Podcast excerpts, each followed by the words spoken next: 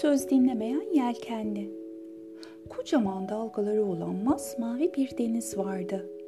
Bazen bu kocaman dalgalar büyür büyür denizin kenarında bekleyen deniz fenerinin üzerinden hoplardı. Ama bazen de deniz öyle durgun olurdu ki üzerindeki martıları bir beşik gibi bir o yana bir bu yana sallar dururdu. Deniz feneri tüm bunları sessizce izler, oradan gelip geçen deniz taşıtlarına faydalı bilgiler verirdi. Onun verdiği bilgileri bütün taşıtlar dikkatle dinlerlerdi. Deniz fenerinin bir görevi de deniz taşıtlarına yol göstermekti. Hey gemi kardeş oradan gitme orada kaya var diye seslenir onları tehlikelere karşı uyarırdı. Bazen de denizaltı dur sakın yukarı çıkma çünkü oradan çıkarsan balıkların yuvasını bozarsın diye seslenir ve denizdeki güvenliği sağlardı. Bu yüzden bütün gemiler, denizaltılar, kayıklar ona danışmadan bir yerden bir yere gitmezlerdi. Ama içlerinden biri ona danışmaktan hiç hoşlanmazdı. Benim hiç kimseye ihtiyacım yok. Ben kendime yeterim derdi. Bu kimdi biliyor musunuz? Upuzun boyu, çok güzel duruşuyla salına salına yüzen bir yelkenliydi. Deniz fenerine danışması gerektiğini söyleyenlere Deniz fenerini bilirmiş ki sanki denizlerin kralı. Niye her işimi ona sorayım? Canım ne isterse onu yaparım derdi. Ve deniz fenerinin yanından merhaba bile demeden uzaklaşırdı. Deniz feneri bu duruma üzülürdü ama hiç sesini çıkartmaz, sabırla yelkenliğin yanından uzaklaşmasını izlerdi. Yelkenli çok uzaklara gitmek istiyordu. Çünkü buralardan sıkılmıştı.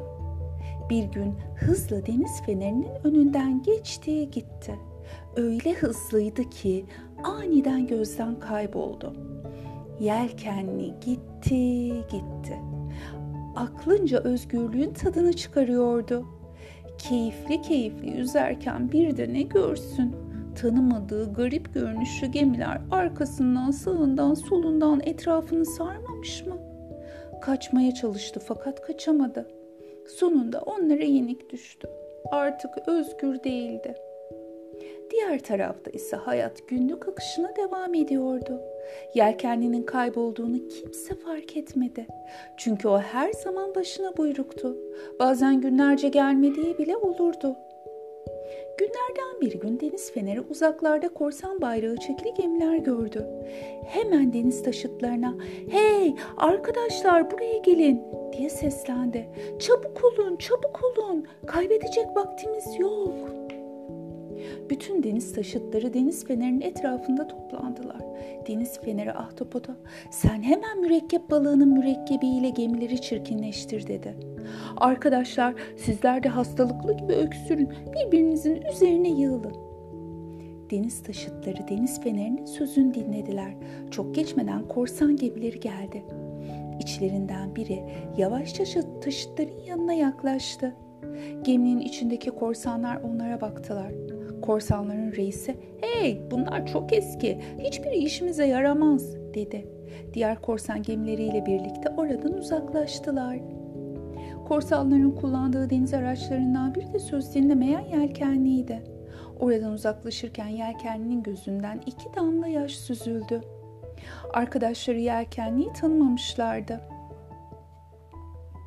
Onu bir tek deniz feneri fark etti ve aklına güzel bir fikir geldi. Hemen arkasından seslendi.